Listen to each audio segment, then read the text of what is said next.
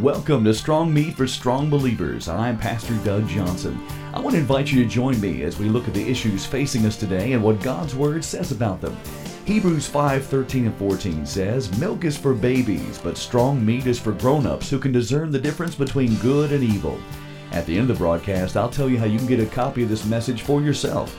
And now, grab your Bible and get ready for another helping of strong meat for strong believers.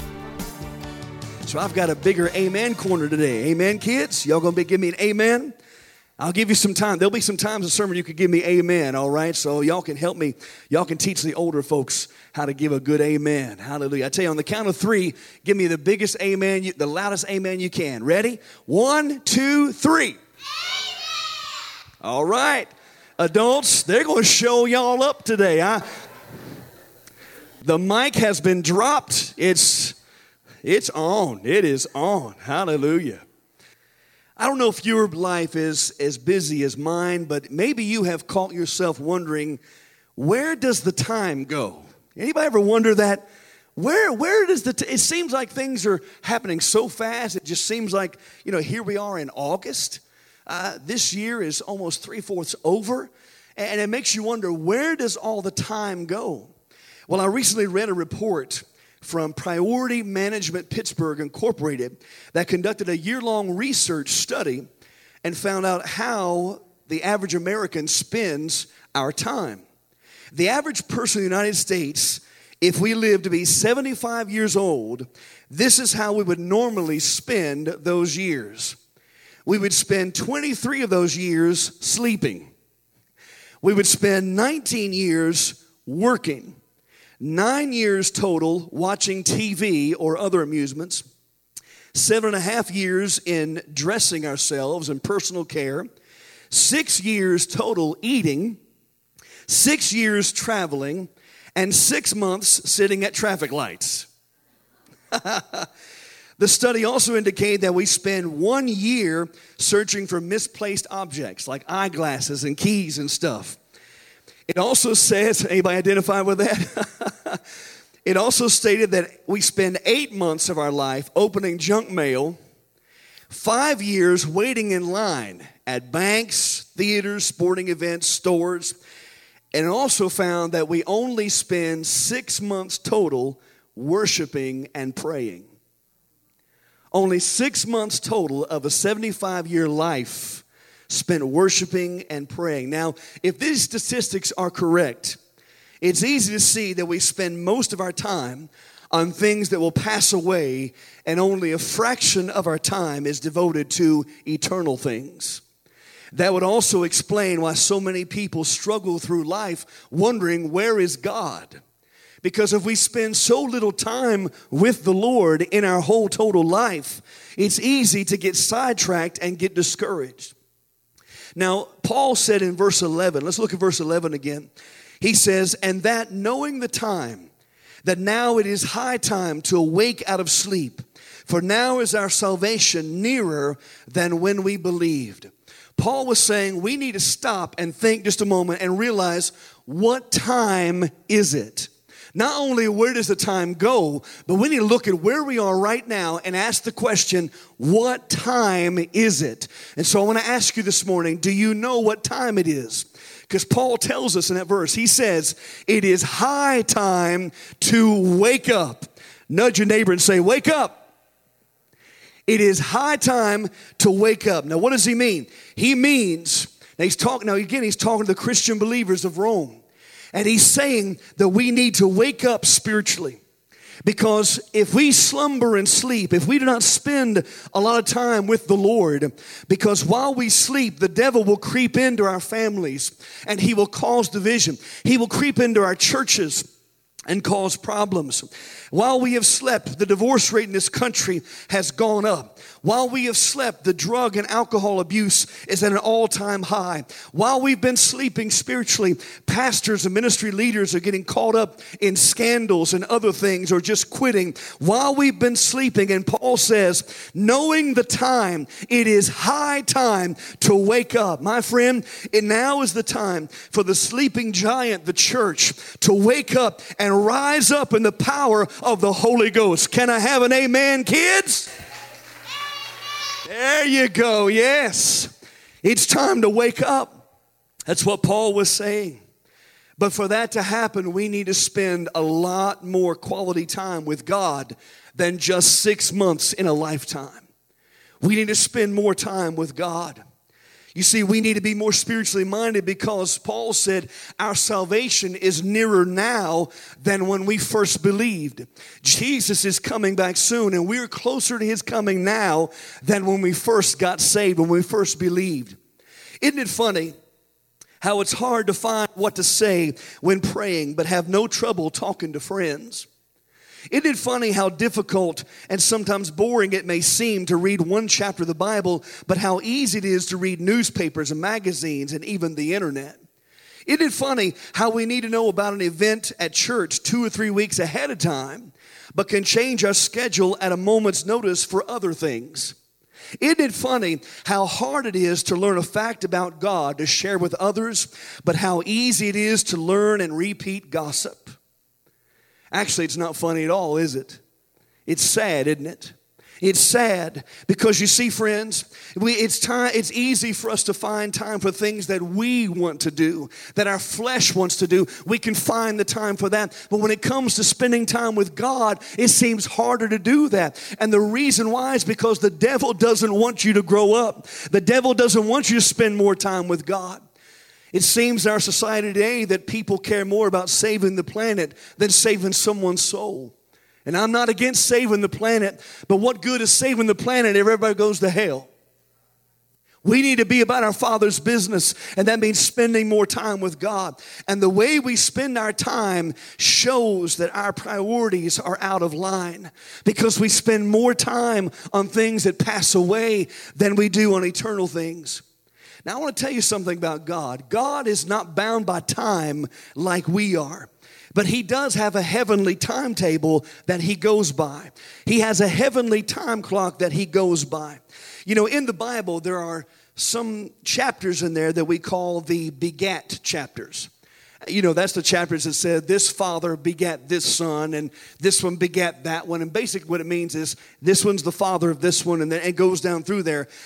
I wonder how many of you have skipped over those chapters because maybe the names are hard to pronounce or or it just gets boring after a while. Come on, how many of come on, let's be honest. I've skipped over myself, all right, you're in good company. But here's the thing I want to tell you. I've learned don't skip over those chapters. And I'll tell you why. Because there are things hidden in those begat chapters that you will miss if you skip over. A prime example is the prayer of Jabez. The prayer of Jabez is hidden in the middle of a begat chapter, and Bruce Wilkinson saw it, wrote a book called The Prayer of Jabez, made millions of dollars because he didn't skip the begat chapter. Now, I want to show you something else that is hidden in a begat chapter. And this is going to help explain about God's timing. Now, in Matthew chapter 1 is where we're going. This, this begat chapter refers to the lineage of the Messiah.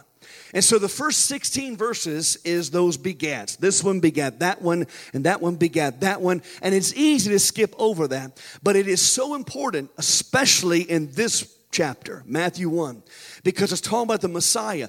It is so important that Matthew, under the inspiration of the Holy Spirit, adds verse 17 to not only summarize what has just been written in the verse 16 verses, but also to show you something about God's timing. Matthew chapter 1, verse 17 says this So all the generations from Abraham to David are 14 generations.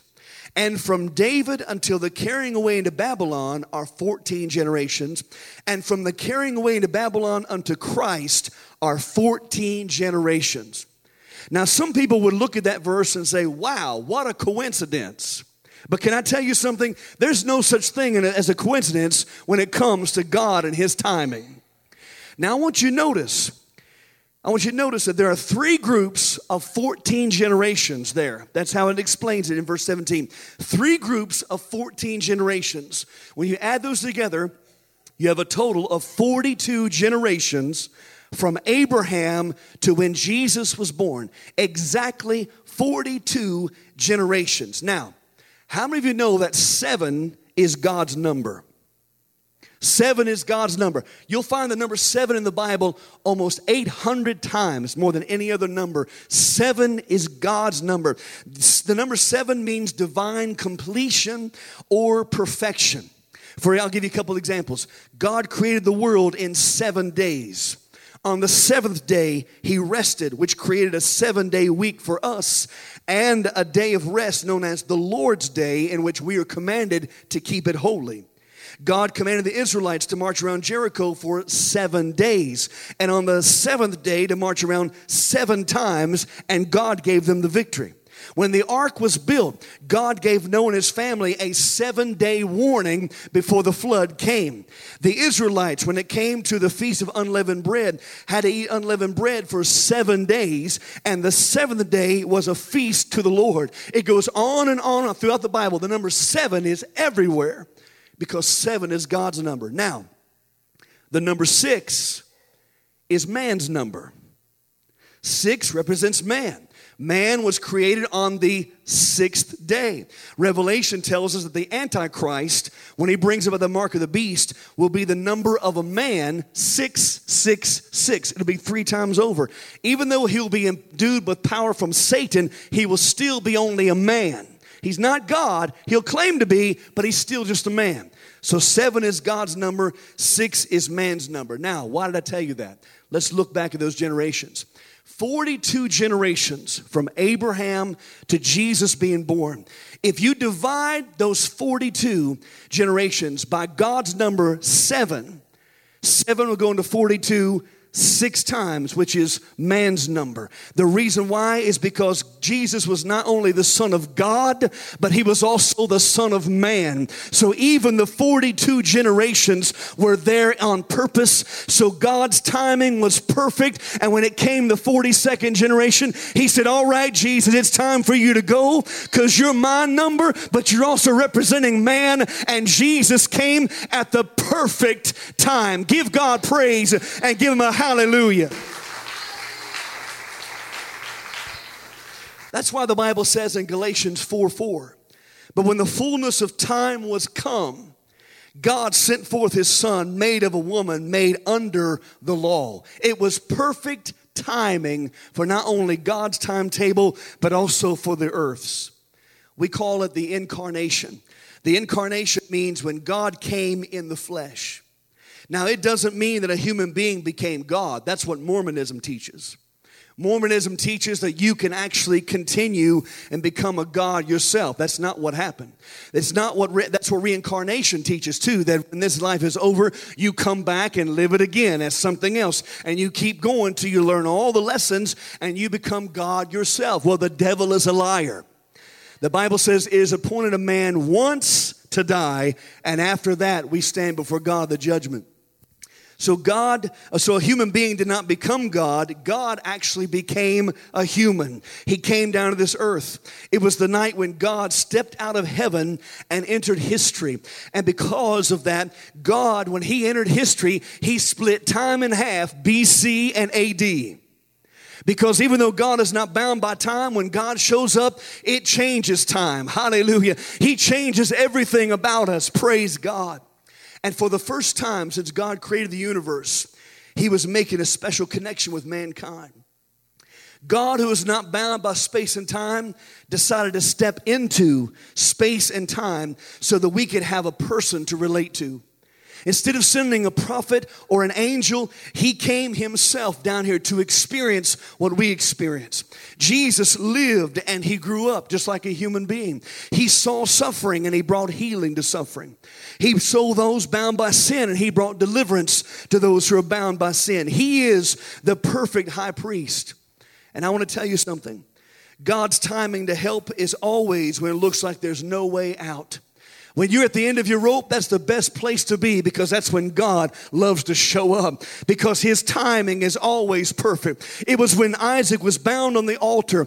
Abraham had the knife in his hand and his hand was stretched out ready to come down. That's when Jehovah Jireh, God provided a lamb. You may be at the end of your rope, but God's getting ready to show up and be Jehovah Jireh for you. I don't know who I'm preaching to, but you ought to give praise because his timing is perfect. You see, God is not bound by time, but His timing is always perfect. The Bible also says that a day with the Lord is like a thousand years, and a thousand years to the Lord is like one day. In other words, time and space are irrelevant to God. He's everywhere at the same time. It doesn't mean that God can be in more than one place at the same time. It means God always is everywhere at the same time. Right now, God is here in Raven, but He's also in China. He's also in Russia. He's also in Iraq and Iran. God is everywhere, and He's also in heaven, and He's everywhere at the same time. Let that blow your mind for a minute. He is everywhere. He's also in the past, present, and future right now. He is everywhere because time and space are not bound to God. Hallelujah. He's not bound by it. He can be everywhere at the same time. It's not that God moves the speed of light so he can travel quickly. No, he's already there. He created the speed of light. Hallelujah. You see, we don't have a God who is far off in outer space somewhere. We have a God who became one of us. He understands you very well, and He knows how you're feeling this morning. That's why the Bible says in Hebrews 4 16, let us then approach the throne of grace with confidence so that we may receive mercy and find grace to help in our time of need. Hallelujah. My friend, it is time that we understand that when you're in a time of need, God can be reached by just simply calling out his name. We've got shootings going on in America right now. There are families who are grieving this morning because of two shootings that took place just this weekend. But I want to tell you that God is right there with them now. If they'll call on his name, he is there and he will give them comfort. And He is here with you today, and He will give you comfort today. You might be listening to me this morning. You might be thinking, you know what? That's all fine, Pastor Doug, but God's too late to meet my need. I've been praying for so long, and if He had met my need when I first asked Him, it would have been fine, but it's too late now. I don't need Him now because they've already started the foreclosure on my house. They've already started doing this, and I've already lost my job. God's too late. Let me tell you something God is never too late. Jesus was late. He was four days late for Lazarus' funeral, but he was right on time for his resurrection. Can I tell you something? If you lost your job and God didn't provide, didn't help you keep it, it's because He's got a better one in store. He's getting ready to bring a resurrection to your finances, a resurrection to who am I preaching to today? Somebody give God a big amen. Hallelujah. He's a good God. He might have been too late to stop Daniel from being thrown in the lion's den, but he was right on time to shut the lion's mouth. He may have been too late to stop Shadrach, Meshach, and Abednego from being thrown in the fiery furnace, but he was right on time in the middle of the fire with them, and he protected them. I want to tell you, he could have stopped it. Yes, he could. But if he didn't, he's in the middle of it with you. Somebody give God praise because the time is right and He'll be right on time every time for you. Do you believe that today? Paul said, Know the time. It is high time to wake up because our redemption, our salvation is nearer than when we first believed. Look at verse 12 again. Verse 12, he says, The night is far spent, the day is at hand. Let us therefore cast off the works of darkness and let us put on the armor of light. What's he saying here? He's saying we've overslept. We're late for work. It's time to jump out of our spiritual beds and put on our spiritual work clothes that be clothed with the armor of light and get out in the harvest field. Because I want to tell you, it's easy being a Christian in church. Anybody can act like a super Christian for two hours once a week. Come on, somebody. But you see, that's not what God's looking for. We need to let our light shine Monday through Saturday. We need to live the life every day. We need to stop showing people our programs and our formalities and start showing them Jesus. Let them see Jesus in us. You know, many people talk about what they're going to do, but they don't have a timeline to accomplish it. Time is important. God has given every one of us 24 hours every day, seven days a week. We all have the same amount of time. And I started this message by sharing with you how much time we actually waste without even realizing it. We could accomplish so much more if we would take the time and set a timeline to accomplish what we want to accomplish. You see, the danger of ambiguity is not being specific when you set a goal. It's like a, it's like a business. The president comes in and says, We need to have better customer service. Well, what does that mean? And how will you know when you get there? If you don't have a specific goal, if you're being ambiguous about it, if you're being if you're not being specific about it, no one will ever know when you actually get it or even how to achieve it. You might be listening to me this morning, you think, you know what, I want to be a better person. All right, what does that mean? For you, what does that mean? How will you know when you get to that place? How will you know? Do you have specifics? Do you have a timeline in place? If you're wanting to lose weight, put a timeline on it. By this date, I want to lose this amount of weight. Put a timeline on it because it'll help you achieve the goal. Because if all you go through life is say, I need to do better, I want to do better, but you don't get specific with it, you never will get better. Amen? God has a timeline, and if God has a timeline for everything He does, we need to have a timeline. And here's how it starts put God first in every area of your life and ask Him to help you set goals to use your time wisely. Don't run ahead of God and don't lag behind Him, walk right beside Him. Hallelujah. Because the same is true in sports. You know, a football game would become boring if it wasn't for the clock. And I know the last two minutes of a football game could last 10 minutes, but it's still the most important part of the game. The clock is still ticking down. You've got to make a decision. You're down by seven points. What are you going to do? If it's not for the clock, you don't have, you can just take your time. But the clock is ticking. My friend, God's clock is ticking. It is winding down. Jesus is coming soon. The countdown has begun, not just for the rapture of the church but the clock is ticking also for the end of our lives on earth. Can I tell you something? I've been preaching for over 30 years now. Yes, I started as a baby.